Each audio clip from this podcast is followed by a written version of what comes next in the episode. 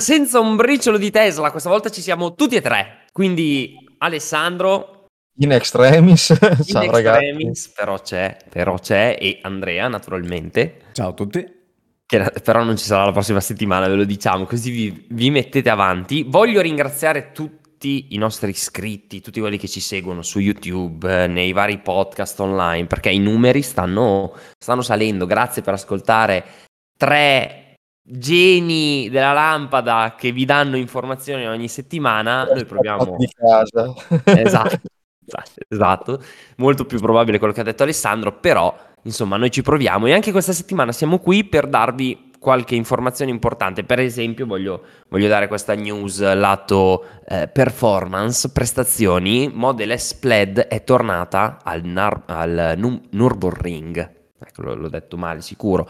Ma è tornata, andate a vedere sul canale ufficiale di Tesla, di YouTube, il tempo che ha registrato 7 minuti 25 secondi e 231 millesimi, ok?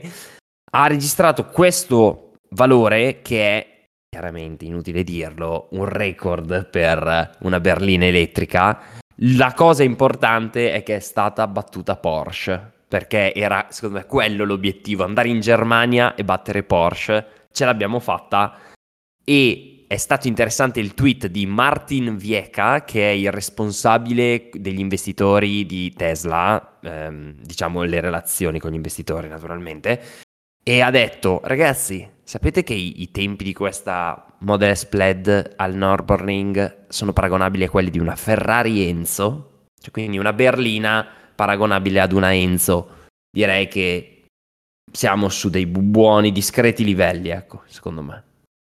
Ditemi voi, ma... Secondo voi sarà l'ultima volta? Non so se vi ricordate al tempo quando c'era... È andata al Nürburgring e ha battuto la Porsche. Porsche andava, da Taycan andava al Nürburgring e ha battuto la Tesla. Poi andava la Tesla e batteva la... C'è stato un po' di... Sembrava una serie televisiva, no? Eh, cosa succederà prossima... il prossimo giro? Who's Sarà next? l'ultima volta oppure... Cioè, Sì, la sì, è...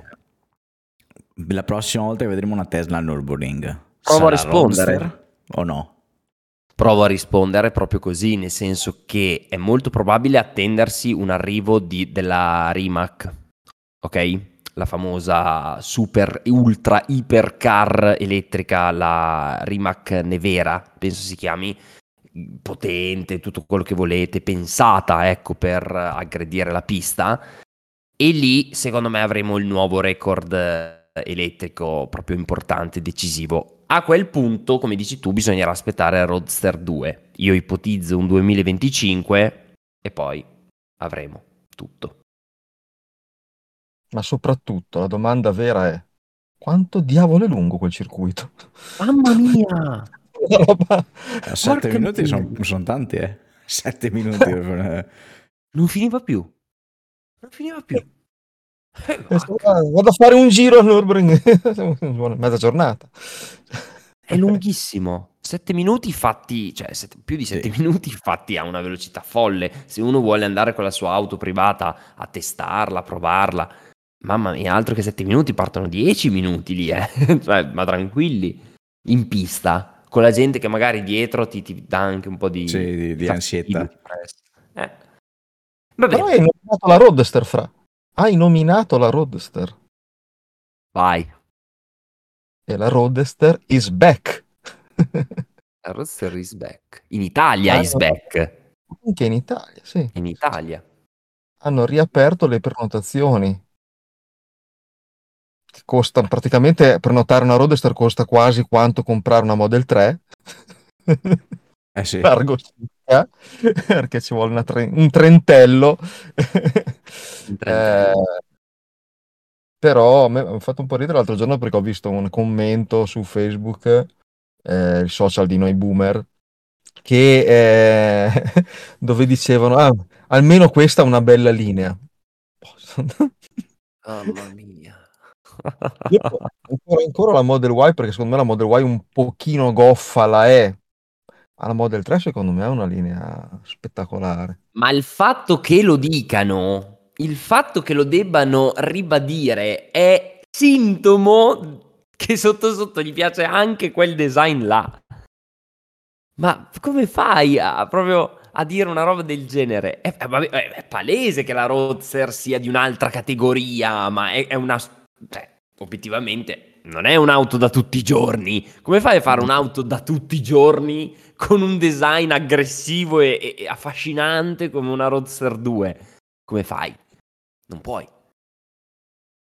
No, ma poi boh. non avrebbe neanche senso. Eh. Ma esatto, esatto. Nasce con, con, con, lo scopo con cui nascono le supercar. Eh, per stupire, per, per, chi può permettersela, per chi eh, non lo so, la vuole sfoggiare agli amici. Poi è chiaro che la, la cosa dei, dei, dei razzi hanno, hanno, speculato sul fatto che i razzi che metteranno dietro saranno quelli SpaceX, saranno a gas, no? Come dire, è la Tesla a gas. Oh, no. Quello è un gioco, ragazzi. Cioè, quella roba lì, a quantomeno da noi non potrà mai essere omologata. Cioè, omologare i razzi. Cioè. Voglio proprio vedere al libretto cosa c'è scritto, tipo, quanti cavalli ha. Con i razzi eh, X, senza i razzi sul libretto. Voglio andare in motorizzazione e farmi, farmi omologare i razzi, vedere cosa dicono. No, voglio vedere la, la revisione. Ah, sì. Eh, bisogna, bisogna, fare anche lì la revisione a, ai tubi di ai scappamento, razzi. Ai, ai, razzi di scappamento. Eh certo, arrivano gli ingegneri di SpaceX, arrivano lì, allora, com'è qua la situazione? Via. Sì, certo. ma a volte la gente che parla di Tesla, anche comprensibilmente, si dimentica che parla di quell'azienda che un giorno ha spedito una Roadster nello spazio attaccata dentro un razzo e che quando è stato chiesto il perché ha detto ma perché era la roba più pazza che potevamo fare. Cioè, eh, non c'era un vero perché, no? ma neanche i razzi hanno un vero perché, perché quella macchina lì farà meno di due secondi 0-100. Ma cosa vuoi fare di più? Mamma mia. A cosa serve? È, è, tutto flexing, come si dice no? al giorno d'oggi, c'è tutta voglia di mostrare i muscoli eh sì, nei confronti sì. soprattutto dei, dei, competitors, soprattutto di Rimac, secondo me in questo caso. Però insomma, già la possibilità, secondo me, bisogna essere onesti anche qui, già la possibilità di portarsi a casa con 250.000 euro una vettura con delle performance che trovi su veicoli da milioni, perché parliamo di milioni fra un po', cioè non è da sottovalutare anche quello, perché se uno è concentrato sulle performance, Roadster proprio è la fine, cioè è, è proprio il punto alla fine della frase performance, che non è una frase, è una parola, cioè non è tanto quello che voglio provare a, a, a, trasmettere, è tantissima la cifra, naturalmente, non è poco, ma l'auto in sé dovrebbe costare di più per quello che in teoria va ad offrire. Alla fine... Ma sai che quello. potrebbe essere un punto a sfavore della, della Roadster? Mm. Perché tu, tu, parlavi di flexing, no? di mostrare i muscoli, mostrare quanto sei figo, quanto te la puoi permettere, eccetera. Il fatto mm. che sia di un taglio che comunque, diciamo, 250.000 euro, in pochi si possono permettere un'auto da 250.000 euro. Però tra quelli che si possono permettere un'auto da 250.000 euro e quelli che si possono permettere un'auto da un milione non c'è molta differenza, no? Nel senso, in percentuale di popolazione tra quelli che se la possono permettere una, diciamo che una buona parte si possono permettere anche l'altra. Quindi il flexing diventa un po' meno.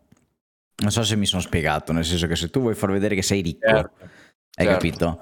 La Roadster certo. è da poveri, hai capito? È, è, è questo il, il, il, mio cruccio. Poi se vuoi sì. far vedere che ti sei comprato un'auto che è la top di gamma per le performance, eccetera, eccetera, allora lì siamo sul top, chiaramente, questo lo sappiamo.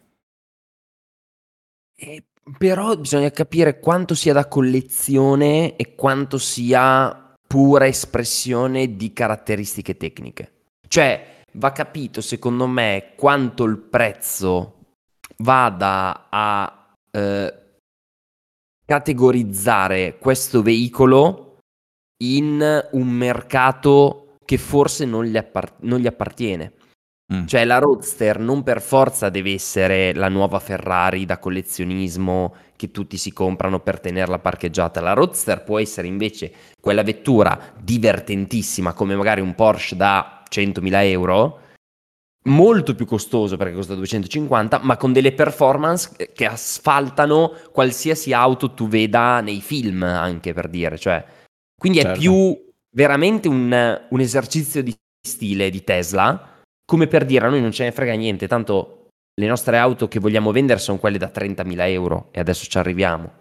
Ma intanto volete vedere la massima tecnologia Tesla, la massima espressione? Eccola là, 250.000. Se volete, è là. Forse semplicemente è il massimo che si può fare ad oggi con un'auto elettrica. Bravo. No? Bravo. Fin dove possiamo arrivare ad oggi, no? Sì. Eh, però questa cosa mi ha fatto venire in mente una provocazione che, eh, a cui ho risposto nei giorni scorsi, che vi giro, nel senso che in un, eh, sempre in un post di, di, Facebook c'era qualcuno che ha chiesto, perché era intenzionato, insomma, stava girando intorno all'oggetto del desiderio, chiedeva quali sono le tre cose per cui vale la pena acquistare una Tesla. Io mm. vi dico cosa ho risposto io. Io ho, ho risposto tecnologia, sicurezza e one pedal drive. Cioè piacere di guida, mettila come ti pare, però eh, sì. probabilmente in ordine diverso, cioè probabilmente sicurezza e eh, piacere di guida al primo posto mm. e tecnologia subito dopo. Ditemi la vostra. Direi, direi che sono molto allineato con te. Sicurezza e tecnologia sicuramente al primo posto. Eh, anche se quantificare la, te- la, sicurezza è difficile ovviamente, però quando tu pesi l'acquisto o chiaramente la pesi anche su, su questo. E, ehm, e poi come, come, terzo, tu cos'è che hai detto, scusami? Piacere di guida, tecnologia e sicurezza.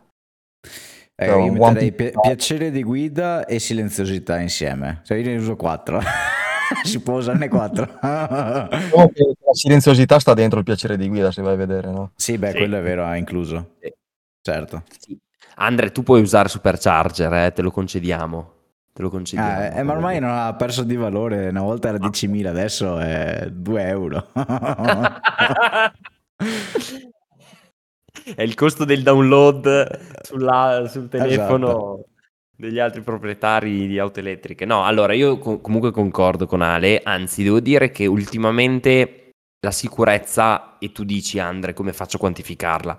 Beh ragazzi, in questo podcast qualche, vo- qualche volta abbiamo parlato di eventi importanti che hanno coinvolto delle Tesla e che hanno per fortuna portato a superstiti e secondo me quelli sono già eventi che bastano per chiarire bene le idee. Poi è naturale, non è che sei in, una, in un bunker, qualcosa purtroppo può sempre capitare, però la sicurezza mi sta rubando e scalando posizioni, forse è già al primo posto. Cioè, se dovessi dire qual è l'auto più sicura da acquistare, boh, io ignorante ti direi o una Volvo o una Tesla adesso. Poi non lo so se c'è il meccanico che la sa, che dice no, ma guarda la struttura di questa Ford è migliore. Però io ad oggi Tesla, eh, vuoi per le classifiche Euro Cup, vuoi per anche in generale le altre classifiche, mi dà sicurezza. Mi dà sicurezza. Primo. Secondo, guidabilità. Guidabilità per me non, non ha senso, cioè è proprio qualcosa di magico è letteralmente non guidare. Guidare una Tesla è come non guidare, cioè guidare una Tesla con calma è come non guidare, guidare in senso come fatica. Non fai mm-hmm, fatica. Certo. Eh, soprattutto quando non la guidi tutti i giorni e la guidi ogni tanto, come è capitato a me. Cioè ti accorgi guidando la normalità quanto in realtà sia lontano dal futuro, che è Tesla. Cioè Tesla, mamma mia, ma ti migliora la vita. Se guidi tanto ti migliora la vita. Punto! Punto, ma non perché ti fa andare veloce, perché ti fa rilassare, non ti fa stancare, cioè è una bomba, è una bomba. E la tecnologia... Eh? Ale? È lì che volevo arrivare. Madonna. Del piacere di guida di Tesla, parlano tutti di quanto va veloce, del fatto che è elettrica, di quanto tempo ci vuole a ricaricare, del fatto che c'è il pad grosso in mezzo, ma nessuno parla della roba più importante. Eh, io in questi giorni qua, tra l'altro, sto facendo una, una, un'esperienza di questo tipo. Siccome ho un problemino da sistemare, che è venuto fuori esattamente 5 giorni dopo la fine della garanzia, per solita fortuna, però è una robetta, mm, però di fatto eh, è una cosa che, siccome la macchina la rileva, impedisce l'attivazione di autopilot. E eh, nonostante non stia facendo autostrada, ma solo qualche tratto di superstrada, mi girano a, a nastro eh, perché il fatto di non poter usare autopilot dove sono abituato a usarlo, cioè dove sono abituato a non guidare sostanzialmente, e mi rendo conto non solo di quello, ma poi mi dico, pensa se dovessi guidare una macchina ancora con le marce, Lascia che stare. sbattimento. Lascia stare. No, no, tu, tu hai portato, esatto, tu hai portato la discussione ad un livello superiore, cioè l'autopilot, che per me è ancora qualcosa di, di, di, di più, di, di più, cioè è, è oltre. Ma già il salto tra marce, ma anche motore a combustione e elettrico e frenata rigenerativa. Ma oh, la frenata rigenerativa, ma di cosa stiamo parlando? Cioè già quella roba lì è un'altra lingua. È come se tu parlassi italiano e da un giorno all'altro parlassi arabo in maniera fluente. Cioè guidi una roba nuovissima bene, con calma. Quindi, la, ecco, la tecnologia, io da, da nerd che mi piacciono, no, i telefonini, quelle cose lì, zero. Cioè, mi interessa, ma è talmente... Cioè, è al terzo posto, mi va bene, ma è un terzo posto lontano dal secondo, dalla guidabilità. Cioè, su una Tesla io mi concentro sul sulla godure della guida, non sul, sul, tablet che mi fa zoomare la mappa o mi mostra certo. le, le, varie features, che poi lo voglio sia un altro discorso, nel senso che per me è la base adesso avere un'auto che sia uno smartphone su ruote. Su questo non c'è dubbio perché io gli aggiornamenti li voglio, io gli aggiornamenti voglio che migliorino l'auto, io voglio un'auto che tra un anno è più nuova di un anno prima, anche sta roba cambia il paradigma, ma evitiamo di addentrarci, se no non, non usciamo più. Ma la classifica è così, la guidabilità è troppo più in alto. Secondo me. No, no però... Interessante sta cosa, che, che, della cosa più figa di sta macchina in realtà la massa non parla. No, no. Fai fatica a spiegargliela quando provi a raccontare, mm, perché eh, è la prima cosa che mi viene da raccontare. Ma è, invece ti faccio l'esperienza poi è quella dopo tre anni. Scusa, non avevo capito che stavi finendo. No. Vai, vai. No, Ah, volevo sapere eh, cosa hanno risposto gli altri. Cioè, se siamo più o meno tutti in linea o siamo noi tre che viviamo in una bolla che siamo tutti quanti d'accordo. Cioè, ci sono state delle ma risposte che non ti aspettavi? Eh, ma non è che l'abbia poi seguito sviluppo, eh, quindi ho visto c'era solo qualcuno aveva già risposto, però sì, qualcuno mette le prestazioni, eh, però ragazzi siamo in un mondo dove la gente purtroppo vedo anche tante discussioni dove eh, al volante mi si è affiancato quello, l'ho bruciato, io quelle cose lì proprio mh, non me ne può fregare di meno perché... Eh, L'unica volta mi è capitato alle 4 del mattino che in autostrada c'ero solo io e uno mi si attacca al culo e a quel punto lì sì che ho schiacciato e non l'ho più visto, ma perché il mio pensiero è stato ma porca miseria, ma mi devi venire a rompere le scatole a me alle 4 del mattino a 200, cioè per, per, fare il fenomeno, no? Ehm, non... Eh... Cioè, questa macchina fa, fa quelle, quelle, prestazioni lì perché non può non farle. Se, cioè, nel senso, dovresti limitarla a be- è già limitata così, dov- dovresti limitarla a, a bestia per, per, per, eh, è proprio un concetto diverso perché sono macchine che nascono su presupposti diversi, che alla fine in comune con le altre c'hanno solo che hanno quattro ruote, un volante per ora. per ora. Tra l'altro mi si sta un po' sfaldando il volante. Adesso problemino sul volante. E, ehm, no, magari ecco, chi ci ascolta metta nei commenti e dica cosa pensa. Se ha una Tesla, cosa pensa del fatto, le per tre cose principali, di averla, ma se non ce l'ha, perché magari vorrebbe, la vorrebbe comprare. Certo. Sono curioso. La facciamo internos. Va bene. Eh, interessante, interessante. È interessante, sempre interessante questo discorso del vero piacere di guidare una Tesla. Invece io vi voglio portare, visto che parliamo delle vostre Model 3, al fatto che eh, sta arrivando Project Highland, sta arrivando e come? Perché voci a Shanghai si rafforzano intorno all'idea che la linea di Model 3 stia un attimo calando, anzi proprio eh, la stiano bloccando. Ehm, sono state consegnate nella settimana che si è chiusa proprio mh, mm, qualche giorno fa, il 30 di maggio, 18, eh, 12.800 nuove unità che sono mm. molto probabilmente solo Model Y a questo punto.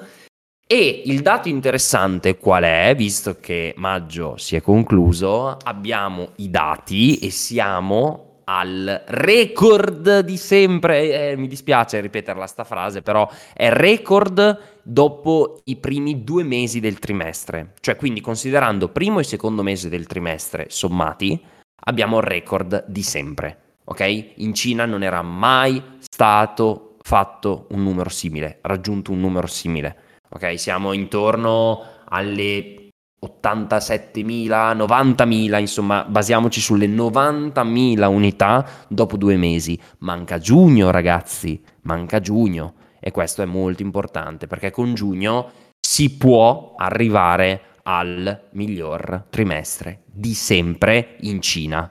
Quindi direi, direi assolutamente un, un, un, numero che dobbiamo sempre tenere, tenere d'occhio per, per il futuro perché, ripeto, Shanghai è il vero cuore di Tesla e lo ha dimostrato Elon, che in settimana è andato là, ha girato ovunque, ha parlato con chiunque, qualsiasi rappresentante eh, politico che si occupi di, mm, guida, di, di, urbanistica, guidabilità delle auto e la transizione verso l'elettrico, qualsiasi aspetto lui è andato là è andato anche a Shanghai, naturalmente, a controllare che le cose andassero bene. E ragazzi, questo secondo me è un evento cardine per l'arrivo della nuova Model 3. Proprio è fondamentale questa visita. È un po' come il sale of approval, no? come si dice, cioè la, è la classica certificazione di Elon che va là e dice ok ragazzi possiamo venderla quest'auto, prepariamoci nelle prossime settimane. Per me giugno è il mese, è il mese. Di inizio produzione, dice? Di annuncio. Ah, di e annuncio. anche inizio produzione, probabilmente. Mm. Sì, anche perché... Allora, io ho visto un po'... Vai, vai. Sì. Oh, scusa, ho, ho, visto un post in settimana che parlava proprio di...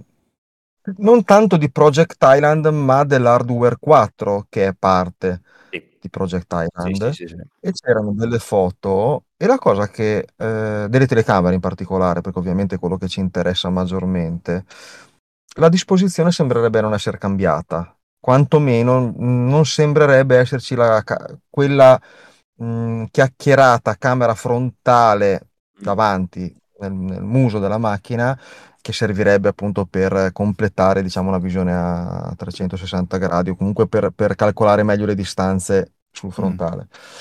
Mm. Eh, sembra più carina da vedere. Se quelle foto sono, mh, mm, ripeto, non ho modo di sapere se fossero reali o meno, eh, più, più oscurate, quindi più carine da vedere però non, non, sembra che ci siano dei cambiamenti così grandi come ci si potrebbe beh, per certi versi aspettare. Questo non lo so, non so come, come prenderlo. Poi vedremo se è verificato. Eh.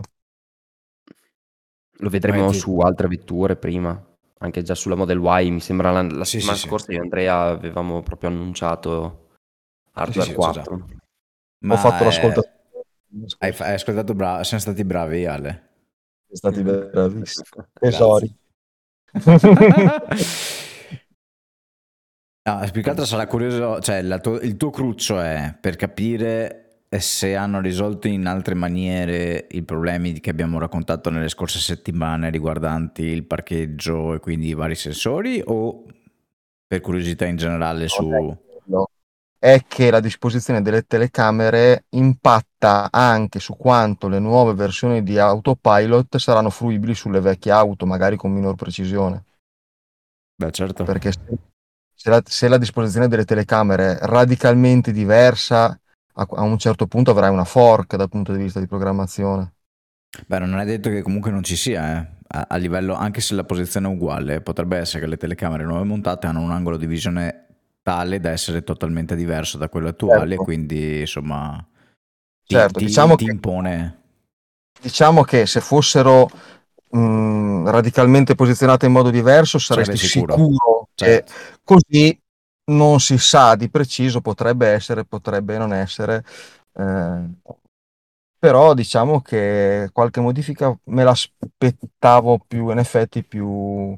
Però magari, oh, ness- come abbiamo già detto mille volte, nessuno ha più dati di loro, e quindi sanno esattamente quello che stanno facendo. Sanno, io vedo se- eh, tanti che dicono che sul discorso parcheggio eh, le cose sono migliorate molto. Addirittura ho visto qualcuno che dice che ha la macchina col sensore come la nostra e che gli ultimi aggiornamenti gli hanno disabilitato l'uso dei sensori, tant'è che facevano vedere delle immagini dove mettevano qualcosa attaccato alla macchina, la macchina segnava 40 centimetri. No, Mm. perché non, non riesce a calcolare, quindi hanno disabilitato i sensori. eh, Mm. Ma questa è una però io al momento non, non- non- così nell'uso quotidiano mm, non, non mi pare. Adesso deve arrivare un aggiornamento che è in rollout che tra le altre cose va a sistemare quella cosa dei grandezza da- dei caratteri anche per la lingua italiana. Eh, meno male, wow. Dieci giorni prima della mia operazione agli occhi, vai. Meglio tardi che mai, dai. aspettassero dopo. Ehm, però non so, eh, io, io mi augurerei che i sensori che ci sono continuino a funzionare così per non sbagliarsi, ecco. Perché ho già preso abbastanza sbocciate già così di mio. E no, tra l'altro, restando in tema software, Ale, ho visto che hai, vis- ehm, ho visto che hai trovato questa informazione riguardante la versione 11.4.2, che è un aggiornamento che nasconde alcune chicche, mi sembra, per i tergicristalli. O sbaglio? Pare Allora, che- sai che non mi ricordo. Praticamente è un miglioramento di un eh, punto 1 che è passato da a punto 2, cioè era la 11.4.1, è diventata 11.4.2, uno dice cambia poco, e invece no, c'è qualcosa di sostanziale e, e sto riportando le, le parole di Green The Only, sempre lui. Sì, ma ehm, era l'opzione Deep Brain eh, che, che ora potrebbe essere disattivabile. Però la cosa fondamentale di quell'aggiornamento, diciamo, Ghost, eh, cioè non dichiarata quantomeno come funzionalità, è la frenata automatica d'emergenza che Ah. ora dovrebbe entrare in funzione anche per i veicoli che tagliano la strada, mentre prima Mm. solo eh, era un discorso di collisione frontale. Ok, Questo pare, eh. Usiamo Bello. sempre il condizionale, perché è sempre meglio della condizionale, che si sa mai. Però ehm,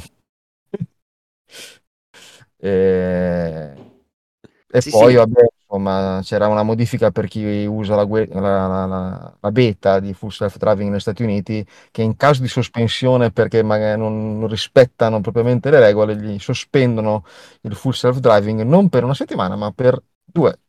esatto, esatto. Siamo arrivati al livello delle bacche- della bacchettata, tipo. Eh, Sei in punizione per due settimane adesso. eh, Mi aspetto anche il sedile che diventa rovente, cose di questo tipo. Tortura proprio, non cioè non usare bacche- l'aria condizionata per due settimane. Porca miseria. Puoi scherzare solo a destra per tre giorni. Eh? Ma no, però, però è affascinante come venga citata la versione 4 dei tergicristalli automatici. Boh, vabbè, no, cioè versione 4. Che Sì. che- Vabbè. Sicuramente Sì, eh. miglioreranno, ecco questo, perché Sono non è migliorati, solo sono migliorati pensare- sicuramente. Scusa, Vai, sì. vai. Ah, dicevo- eh, dicevi giustamente che sono migliorati da tantissimo da quando l'abbiamo presa noi. Cioè, all'inizio facevano veramente schifo e adesso Mm. devo dire che problemi ne riscontro veramente ben pochi, quindi per me va bene. Però siamo alla versione 4 e poteva essere versione 1, 1 con un semplice sensore. Eh? giusto, giusto per fare un piccolo... Cioè, reality check. Sì, sì. Esattamente. Esattamente, sì, quella è una cosa che è un po' come quella dei sensori, cioè alla fine la mia preoccupazione che avevo già espresso un po' di qualche decina di puntate fa è che sono tutte cose che vanno a chiedere risorse alla CPU che potrebbero essere lasciate libere per, eh, per autopilot. Tutto lì. Ehm, e che alla fine non, non è che dai in qualcosa di più, perché alla fine il tergicristallo funziona bene o funziona male, non è che può fare che, non è che ti può impastare una pizza un tergicristallo, voglio dire. Beh, beh. Chi lo fa, no? Eh, poi per esempio invece gli abbaglianti ora funzionano benissimo sbagliano un colpo a morire. Eh, I tergicristalli, sì, a volte anche a me capita ancora di, di dire, vabbè, senti, li spengo perché non piove, diavolo, cosa diavolo vi accendete, specialmente quando parti, no? Che la macchina magari è, mh, che ne so, magari un po' di, Di sporco un po' di sporco, un po', che ne so, partono e... Vabbè, tanto dici oggi è una giornata che non c'è sole, li metto in off e, e risolvi da quel punto di vista lì. Mm. Vabbè, sì, sì, interessante, interessante. L'approccio Tesla non lo scopriamo oggi e penso non lo scopriremo mai neanche in futuro. Detto questo, una notizia importante, Ale, che hai trovato è che, eh, ritornando al discorso di un eventuale Model 3 in arrivo in futuro, Tesla ha deciso negli Stati Uniti, per adesso solo là, di tagliare i prezzi, ma non sul nuovo, cioè, o meglio, non sul configurabile, giusto?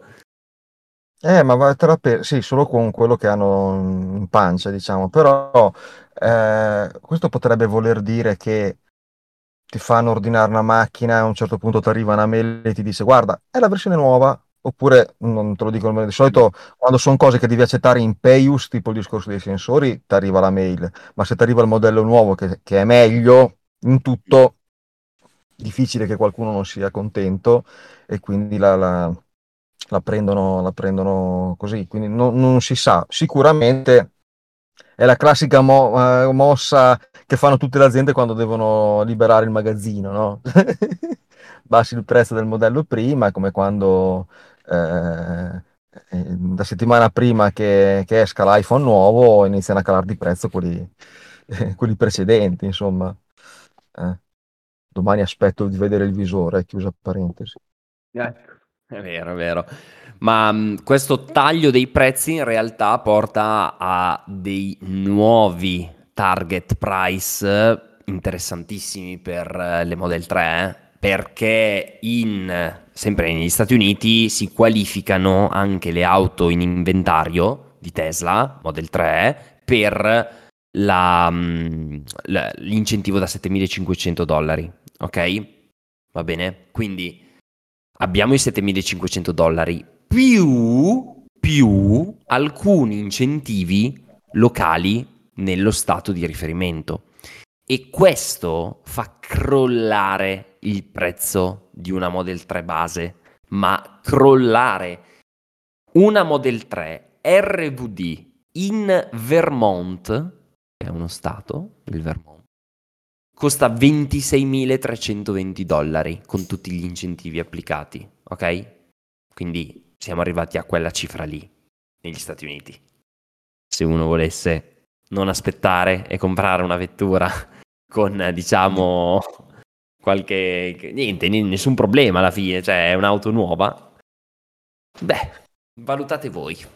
Questo, per ragionare sempre in prospettiva, potrebbe voler dire che tra qualche anno, quando la stessa sorte capiterà al passaggio dal vecchio al nuovo modello di un eventuale Model eh, 2, chiamiamola come ti pare, potresti vedere delle robe tipo che a 15.000 dollari porti a casa una Tesla. Però, però sì, però sì, cioè sono cifre che sono assurdamente basse se pensiamo al mercato americano.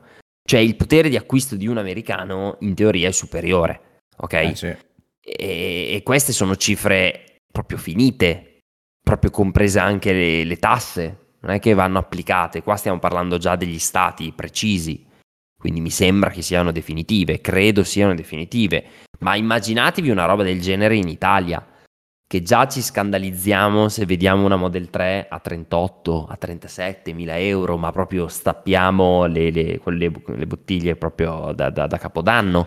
Qui, qui siamo a un livello che in Italia probabilmente spaccherebbe il mercato, perché in Italia invece il potere di acquisto è inferiore e il cambio di prezzo è sentito 10 volte secondo me rispetto all'America e l'America lo sente perché sappiamo che gli, amer- gli, americani negli Stati Uniti sono degli spendaccioni, hanno il Black Friday, hanno tutte questi, queste, queste, spinte al, certo. al, comprare, allo shopping forsennato, quasi irregolare proprio, no?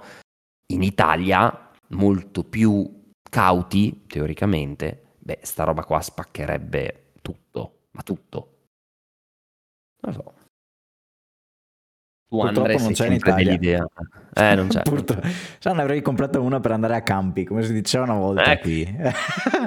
si compravano le panda usate per andare a fare rally sui campi. Poi, non ho mai visto nessuno fare sta roba qua, però eh, questo era il, il sentore, no? Comprare una macchina un po' da battaglia. A sì, 15.000 sì. sarebbe cioè, folgorante. Non credo, che, credo che ne vedremo solo Tesla in giro. A 30.000 già, già, già, ci sarebbe una spinta enorme secondo me in Italia, ma veramente enorme. Non credo che, non credo che ci sia proprio scelta a quel, a quel punto, no? Già adesso quando ti metti giù, fai i conti, vedi cosa ottieni per i, i soldi che spendi, capisci. A 30.000 difficilmente neanche ti devi mettere giù, questo è, questo è il discorso, neanche ti devi mm. impegnare a fare i conti. Secondo me, sì. Vai, vai. giorno ragionavo sul, sullo scenario in prospettiva, no? Sai che mi piace cercare di capire cosa succederà, no? E mi dicevo, queste eh, macchine andando avanti costeranno sempre meno, in generale le auto elettriche, eh? cioè eh, ottimizzazione dei processi produttivi eh, e quindi il prezzo calerà rispetto a quelli a cui siamo abituati. Allora cosa, cosa succederà? Possono succedere due cose. Una che, come succede ora per i cellulari, a un certo punto le aziende per far margini, per vendere, devono trovare il modo di fartela cambiare quella macchina, come cercano di farti cambiare il cellulare. No? E quindi io, per esempio, ho un contratto, uh, prendo un, un, un, iPhone ricondizionato ogni gennaio e ogni gennaio mi arriva, io pago sempre il solito canone e mi arriva il telefono nuovo. Ok? E quindi quello poi viene messo in vendita come ricondizionato, eccetera, eccetera. Eh, altrimenti eh, l'altra, l'altra, soluzione è guadagnare su altre cose e farti durare di più la macchina, perché sono macchine che te, teoricamente, se costruite in un certo modo, a livello di meccanica possono durare qua, tantissimo. Tantissimo, sono come dei frullatori. Quando, di, quando, dicono a volte, eh, hai comprato la lavatrice, eh, il frullatore, sì, è come un frullatore, però quando mi dicono l'hai fatto tagliando, ma te glielo fai tagliando al, al frullatore? No, eh, vedi, neanche io lo faccio alla macchina. Bella questa. Però, eh, cioè, queste aziende, è vero, qualche, cambierà lo scenario, aziende spariranno sicuramente, aziende nuove arriveranno, aziende che ora fanno altre cose in ambito tecnologico faranno macchine, sicuramente, molte arriveranno dalla Cina, sicuramente, però il, il modello di mercato quale sarà in un mondo consumistico? Perché di quello noi viviamo in un mondo, o cambia il modello di società o eh, tenderanno a fartela cambiare più spesso che possono quella macchina. Beh, tieni presente che abbiamo già un modello di pagamento mensile dentro Tesla, che è quello della, come si chiama, mm, connettività, no? La connettività premium. Se tu ci pensi, quello è il primo esempio. Sono 9 euro, se non sbaglio, al mese, una cosa di questo tipo. E comincia a moltiplicarlo per uh, decine di milioni di veicoli, comincia a essere un, un bel ingresso ogni mese. Non, non, non, credo che paghino 9 euro Tesla al mese al provider di, di, connettività, quindi il margine lì credo sia molto alto. Poi abbiamo parlato molte volte di eh, autopilot, che potrebbe anche lì entrare in funzione, o meglio, entrare in vigore un metodo di pagamento mensile, quindi un, un, un noleggio, un abbonamento. E secondo me ci sposteremo come è successo per i software online a un uh, SaaS, cioè as a, software as a service, e qui avremo il VAS, quindi vehicle as a service, e avremo tutti questi bei meccanismi dove ci spillano dei soldi al mese eh, per eh, tenere in piedi la baracca, perché come dici tu, effettivamente potrebbe accadere quello scenario. Sì, credo che sia la cosa più semplice alla fine, perché eh, potresti avere gente che compra la macchina eh, per eh, magari fare appunto il, il discorso di tax, servizio taxi con autopilot, eh, eccetera, eccetera. Però eh, Tesla potrebbe avere un flusso costante di denaro da un lato. È vero che esiste un qualcosa di simile, no? Con i leasing, no? Tu, eh, però non è la stessa cosa. Cioè lì si parla di pa- pa- pagare un canone magari dopo due anni ti danno la macchina nuova e quella viene venduta a qualcun altro o affittata a qualcun altro a un prezzo inferiore perché ha qualche anno di più. E pensa quanti, sulla stessa macchina quanti soldi può farci Tesla. Magari comprendi anche la manutenzione. Certo. Cioè, già il Ma fatto che vogliano... Siano, credo ci siano già eh. meccanismi per eh, altre case produttrici, eh? dove certo. tu paghi un tot e ti danno la manutenzione che poi l'hai pagata ti danno proprio la, la manutenzione gratuita. Ma di solito usufruiscono di compagnie assicurative. Io invece Tesla, che sta già facendo l'assicurazione RC Auto, per eh, cosiddetta RC Auto, poi in America si chiama in un'altra maniera, però eh, per, per, i propri clienti, io me la immagino a integrare proprio dal punto di vista verticale. Io ti do la macchina, tutto compreso, magari comprese anche le ricariche, mm. magari compreso o meno l'autopilot, e tu sei in quel mondo un po' modello Apple ma al cubo, mm. no? Eh, eh, dove stai bene, ma da qui è difficilissimo uscire. Sì. Ha senso. No, ha perfettamente senso. Ha perfettamente senso e per tornare al tuo discorso iniziale, eh, si abbasseranno i prezzi e mm, si sposteranno, forse il termine corretto è spostarsi su altre cose, ma non stupiamoci, è una cosa che anch'io tendo a rimarcare con gli amici. Attenzione perché l'idea che abbiamo oggi dell'auto in termini di prezzo, in termini di costi, in termini di valore, tanti, valo- tanti dettagli, ecco, secondo me in futuro verrà stravolta travolta, esattamente come un computer, immagino, degli anni 80 avesse un certo valore e oggi in realtà non hanno poi così tanta, tanta t- tanto valore, tanta così, rarità, vari, vari dettagli ecco, che oggi sono cambiati riguardanti un mercato che una, una volta sembrava fantascienza, sembrava esclusivo Oggi no, oggi così non è. Quindi bene, bene, prepariamoci a una Model 2 da partire da 13.000 euro. così, bene. no, per... Però, visto che Tesla ne vuole vendere, è stato cambiato anche il referral program in America, mi sembra, ma non solo, probabilmente. Controllo, controllo con l'italiano. Ok, quindi Model X, Model S ti fanno guadagnare 20.000 crediti invece di 3.500. Anche in Italia? E allora, cari amici, cari ascoltatori, convincete vostra zia a comprare una Model X. Una bella Model S Plaid da andare poi al Nürburgring. Esatto! La...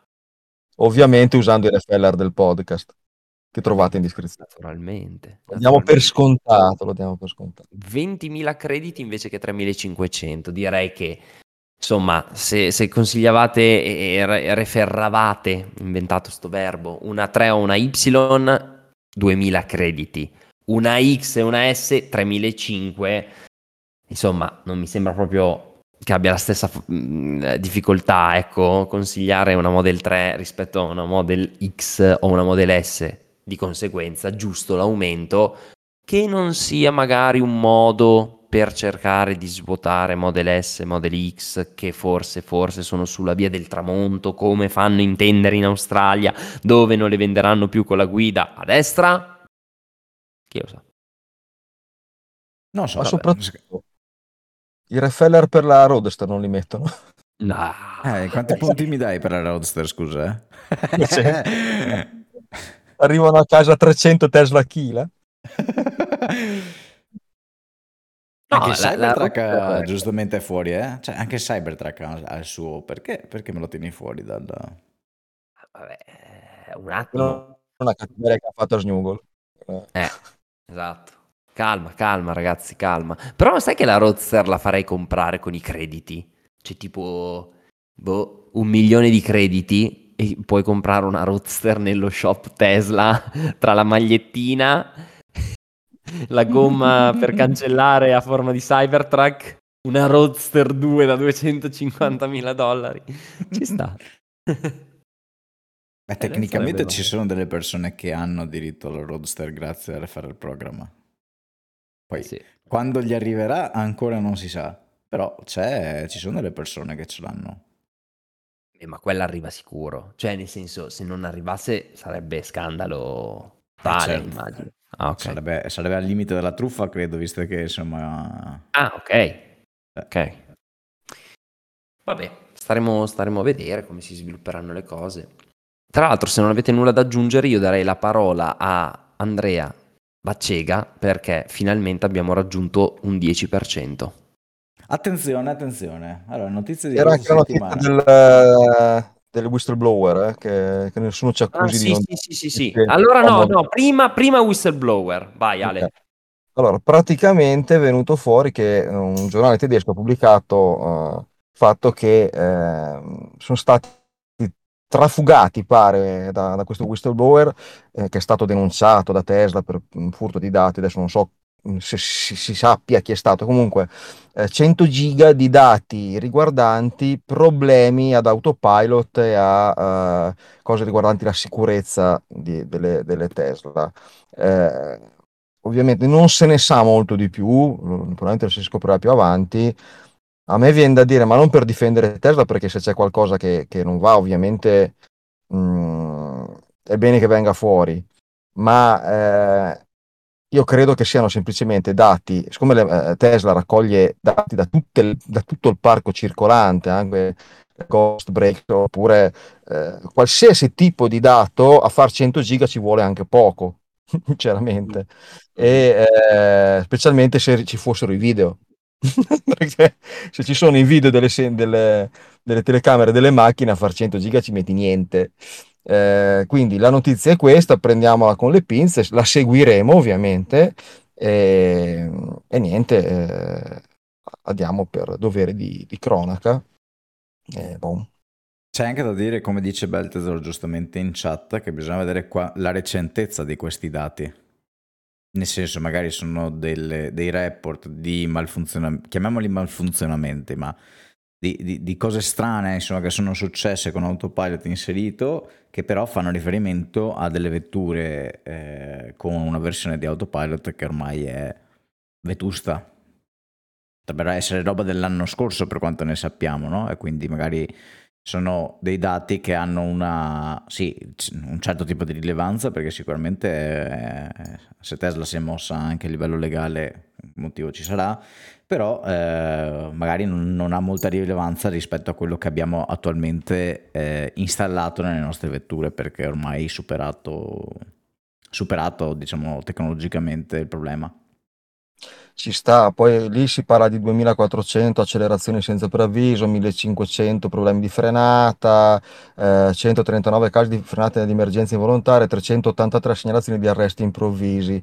Ora, io per esempio, c'è stato i primi tempi, eh, ma anche fino a forse un anno fa, che quando facevo la- una certa superstrada qua in zona, la macchina a volte non capiva se doveva prendere lo svincolo o continuare sulla la cosa. Io cosa ho fatto? Ho eh, segnalato il bug eh, a Tesla, no?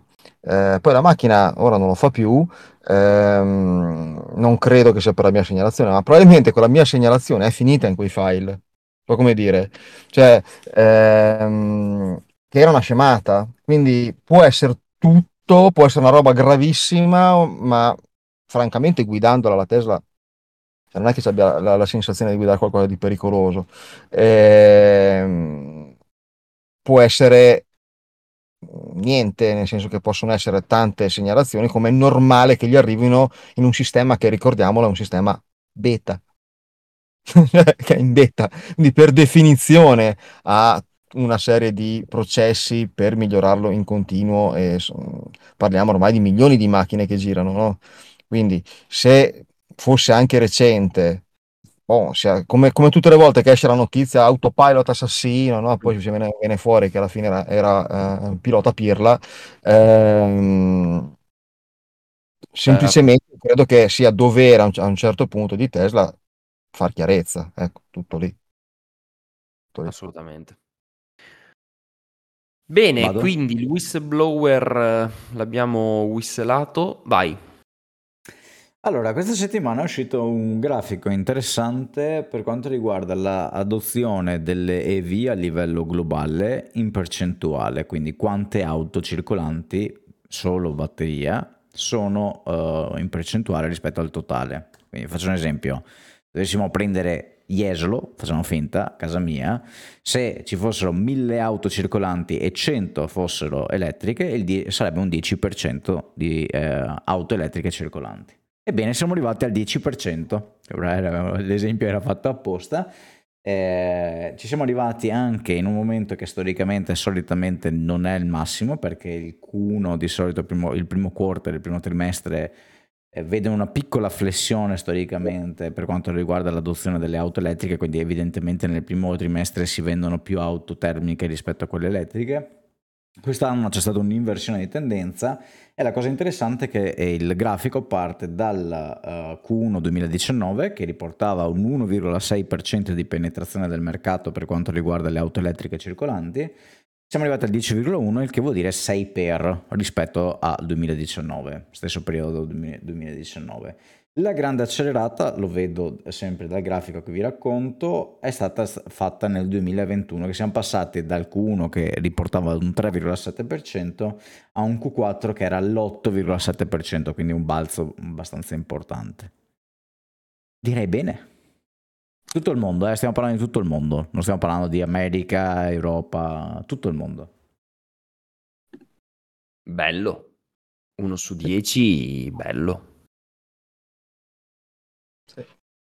Eh, vorrebbe dire Però... se siamo, se siamo, scusami, se siamo, ovviamente è una media questa, no? Però se fossimo nella perfetta media vorrebbe dire che una macchina ogni 10 che vedete passare teoricamente dovrebbe, statisticamente dovrebbe essere elettrica. Ovviamente è sbilanciata in alcuni paesi eh, verso una parte e è sbilanciata verso l'altra in altri, però insomma questo dovrebbe essere statisticamente. Però qui stiamo parlando di vendite delle vetture, immagino. Cioè... No, no, adozione. Per me adozione, adozione. vuol dire... Oh, beh, adozione potrebbe essere vendite, effettivamente, il 10% delle vendite. Una su 10. Perché, perché market mi dà idea che forse stiamo parlando del, del trend globale, perché faccio fatica a pensare oggi a già una diffusione del 10% perché... No, allora, sì, sì, hai ragione, ho, ho letto eh. meglio. Una, un'auto su 10 oggi venduta è elettrica. Okay. Siamo arrivati al Così 10%. Ecco. Così ha senso, perché altrimenti il 10% vorrebbe dire distruggere tutte le auto presenti fino ad oggi non elettriche, perché comunque numericamente sono troppe e stanno comunque vendendo purtroppo ancora di più delle elettriche. Quindi eh, quello, quello, è un problema. Il fatto invece che adesso si vada verso un 10% è molto interessante e vi dirò di più. Secondo me è incredibile la crescita che vedremo nei prossimi 2-3 anni massimo. Cioè passeremo da un 10% a un 40%, ma c- anche 50%, eh. Non ho paura a dirlo. Esattamente. Nei prossimi quanti dici? 2-3 eh, anni. Di vendita, 50%? Due o tre anni, allora in due o tre anni una persona su due compra un'elettrica, ma minimo. Due o tre anni, 2025, to, 2025-2026. Eh, sei già a 4-5 qua. Due o tre anni, siamo nel 2023, due o tre Eh. anni, cosa vuol dire? Giusto, c'hai ragione. No, però guarda- guardate, 2020 eravamo all'1.8% nel Eh sì, 2020. Nel 2020, adesso nel 2023 siamo al 10%. Lo so che è diverso quintuplicare un 10% rispetto a un 2%, ma io sono fiducioso. Ma sai che anche no, sai. Mm, eh, Capisco che effettivamente passare dal 10 al 50 sembra più difficile, ma io la vedo molto parabolica, nel senso, Sì, anzi, sì, esponenziale. Inizialmente Mhm. secondo me avremo un grande boom e poi magari si, è- si, è- si appiattirà un pochino verso magari 60, 70, 80%. Sì, sì, anche secondo me. Sì. E è interessante. Vai Ale? Vi faccio una domanda, perché questa cosa qua io la collego molto anche ai ragazzi giovani, no? Perché chiaramente uno qua gui- che ha una persona di 60 anni che ha guidato tutta la vita diesel, non è facile, no? Farlo passare al- Mm. all'elettrico. Un giovane, no? Prima macchina. Nelle scuole guida stanno s- r- eh, insegnando come funziona un'auto elettrica, come si ricarica, cos'è un kilowattora, cos'è un kilowatt, eh, cioè i concetti di base che noi ci siamo imparati da soli, mm, mm, le differenze meccaniche, le differenze di efficienza, eccetera, eccetera. Io non, non ne ho idea perché non No, vado in no. una scuola da un po' di tempo, ma eh, sarebbe l'ora di farlo. Questa è una bella domanda. Ma tra l'altro ne avevamo già parlato, avevo tirato fuori anche il famoso libro dell'autoscuola che... Sì, è vero. Eh, Ce l'ho ancora lì, tra l'altro. Bene. Con tutte le domande che tecnicamente sono vere per l'auto termica, ma che non sono vere per l'auto elettrica. È Tipo, non so, vero. eh, non so, ve ne faccio una a caso, tipo spegnere il motore al semaforo riduce l'inquinamento. Vero per l'auto termica, boh, per l'auto elettrica, perché, perché, la- Spegne. perché non si spegne, esatto. Quale spegnere?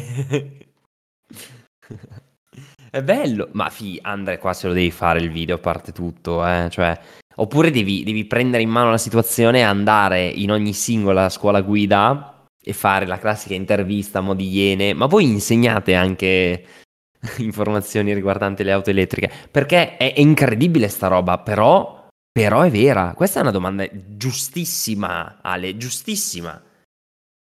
È assurdo che uno non sappia cosa sia un kilowattora. Cioè, Cioè, se ci pensate, no? Io mi ricordo quando ho fatto scuola guida, io ti insegnavo come funziona un pistone, ma metterò mai le mani in un pistone, no? Cioè, mm, l'altro. quindi eh, mi serve perché so come funziona la macchina benissimo. Tra l'altro, se ci pensate, insegnare come funziona un'auto termica, metti che ci vogliono 50 pagine, per insegnare come funziona un'auto elettrica, probabilmente ce ne vogliono 3. Oddio. Attenzione perché se tu mi parli di pistoni, non vorrei che poi ti insegnino come cos'è un inverter, come mettere le mani sull'inverter, cioè non si sa mai Chiaro. qua in Italia. Eh. Sì, allora devi imparare anche a programmare una- l'autopilot. eh, sì, sì, sì. Sì, sì, sì. Cioè, mm, è un... eh, perché è chiaro che se tu vai fai a scuola guida, guidi una macchina termica, ti spiegano come funziona un'auto termica, poi esci e vai a comprarti in elettrica? È difficile, no? assurdo, è assurdo. Cioè, è completamente... Cioè, sembra, sembra una battuta, ragazzi, ma è assurda sta cosa.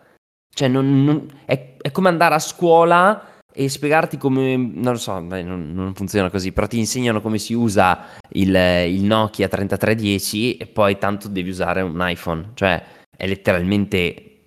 Cioè, quest- questo è il distacco, è il divario tecnologico. È di questo livello. Poi in entrambi i casi devi telefonare, ce la fai con uno, ce la fai con l'altro. Con l'auto devi guidare, volante guidi tu e va bene, ma lì è la roba pratica. A livello teorico, sull'auto, non sulla segnaletica, ma che cosa, cioè, eh, non- è assurda sta cosa. Boh, Non lo so. Ragazzi, salutiamoci con questo dilemma. Se qualcuno ha notizie in merito, perché adesso magari eh, lo stanno Sì, facendo, esatto. sappiamo. Eh. Eh, lì non è che poi una scuola guida decide per i fatti suoi, eh, sono delle Eh, linee certo. guida no, di qualche ministero, eh, anzi, ministero dei trasporti, immagino. E quindi eh, non decidono niente. A maggior ragione, a maggior ragione eh, sarebbe da, da sviluppare questo discorso. Dovremmo arrivare al contrario. Al giorno d'oggi dovrei spiegare magari forse di più l'auto elettrica, che è il futuro, e il presente, che non l'auto termica, che è destinata a morire. Ho le basi per entrambi, giustamente. Finché siamo in un periodo di transizione mi insegni, non magari chi se ne frega del pistone, droppi un attimo quella roba lì, però invece di fargli fare mezz'ora di guida al- in autostrada, gli fai fare una volta, gli fai fare benzina, che io sinceramente non ho mai fatto benzina in... Cioè, poi la sapevo fare perché avevo il motorino, è una cosa che ti insegnano magari amici, eccetera. No, mi sembra anche giusto che un'autoscuola ti insegna a fare benzina e ti insegna anche a caricare l'auto elettrica, perché sono cose che effettivamente poi ti servono nella vita di tutti i giorni. Cambiare un pistone mi sembra un po' di- difficile che ti serva nella vita di tutti i giorni. E, e vi fa eh, un'altra domanda. Adesso io prima scherzavo sulla guidabilità, però tornando a quello che abbiamo detto a inizio puntata, prova pratica, perché non su una elettrica? E salta fuori il problema per la questione del codice armonizzato UE78. In poche parole, le elettriche hanno il cambio automatico e quindi non va bene fare il test senza il cambio manuale. Ok, vabbè, ok. Però attenzione, perché la guida cambia sull'elettrica. In meglio. E anche lì, per un neopatentato, secondo me, va subito indirizzata la situazione. Cioè, va subito chiarito che questa auto la puoi guidare così, quest'altra la devi guidare cosà. Cioè, ci sono tante variabili, eh. Madonna. Bello. Addirittura potrebbe essere una categoria di patente, no? Tu hai imparato a guidare l'auto elettrica, Sì. puoi guidare l'auto elettrica. Probabilmente è la cosa migliore. Eh, ci, so- ci sono mille cose. È che mi sembra no, che la, bu- la burocrazia vada sempre più, molto, troppo più lenta della realtà. Sì, ma in- a livello mondiale, non per forza una critica italiana. Cioè, in questo caso No, mi no. sembra proprio mon- mondiale. mondiale sicuramente noi siamo campioni del mondo, però eh, sì, sicuramente sì. Andrea, compito per la prossima settimana, chiedere all'amico norvegese se nelle scuole guida informano già... L'avevamo già chiesto, mi pare, aveva detto che non c'era granché neanche lì. Ok. Però magari comunque non, non insegnano i pistoni, che sarebbe già una cosa interessante, e, per- e per- e però fanno fare altre cose, insomma, che però qui non abbiamo, ecco. Ti regalerò un pistone la prossima volta che ti... Va bene, dai. Ragazzi, buona Ragazzi, settimana. Salutiamo. Vai, Ale. una settimana. State bene, o, o forse sì, o forse no, non si sa perché adesso poi ci organizziamo. Vediamo, vediamo, vediamo. Io, tra l'altro, lo sapete, tra dieci giorni mi opero, quindi quella dopo non so come sarò ridotto. Non so se mi arrivo come Stevie Wonder, però diventa difficile. Va bene. Eh, Ciao ragazzi. Ciao, buona domenica. Ciao, ciao, ciao, ciao.